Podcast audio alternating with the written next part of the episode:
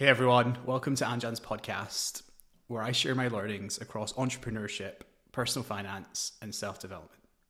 Let's dive straight into today's piece why I'm sharing my unconventional story now. How have you experienced all of this at 32? That's a common question I get asked by most people. It's true, my journey has not been normal. Even though I'm only 32, it has actually made me feel like I'm 50.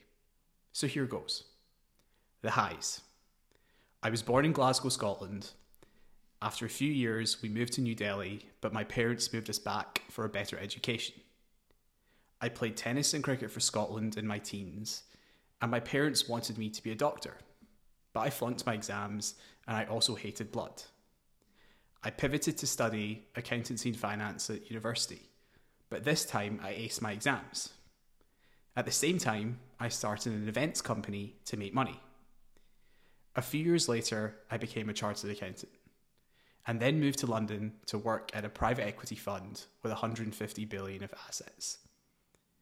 I thought it would be the best of both worlds. I would get to grow companies but also have financial stability. Unfortunately, my plan was too good to be true.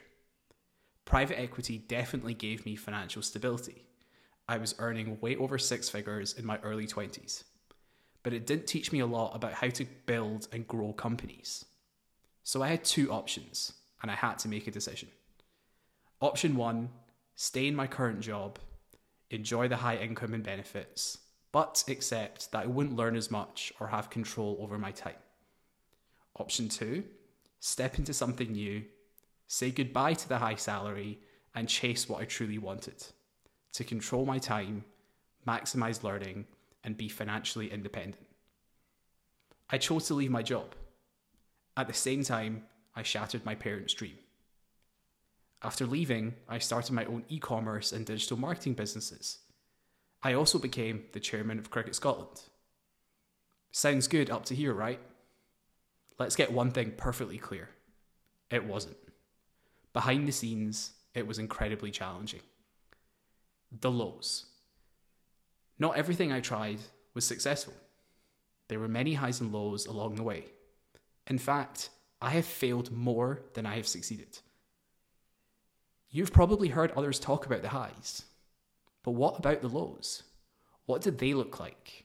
For me, it meant years of stress, reliance on sleeping pills, heart problems, weight gain, regular illness, and lost friendships. In 2023, I reached a point where I couldn't work anymore. For the first time in my life, I completely lost my motivation. I tried every day to keep hustling and growing the companies, but the more I tried, the more unproductive I became. But when I began having heart issues, my cardiologist explained that I was burned out. Given my terrible family history of heart disease, he told me to slow down. That was a shock to hear. I never thought burnout could happen to me. My friends always saw me as the strong one, and I truly love working.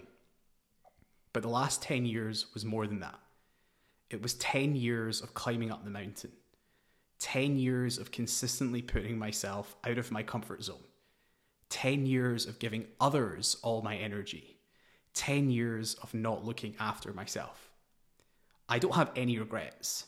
I made these choices.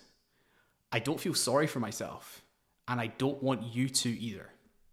In fact, the actions I took have given me incredible opportunity. I've been lucky to travel the world, meet some of the smartest minds, and learn from the best. But most importantly, the journey has matured me much quicker than I could imagine.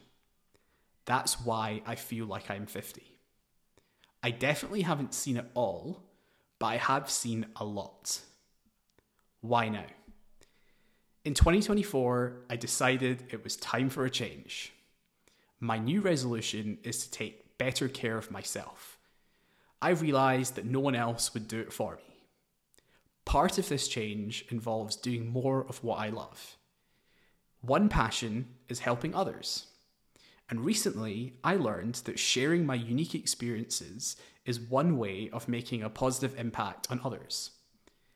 I will focus on three areas I'm most passionate about Number one, entrepreneurship.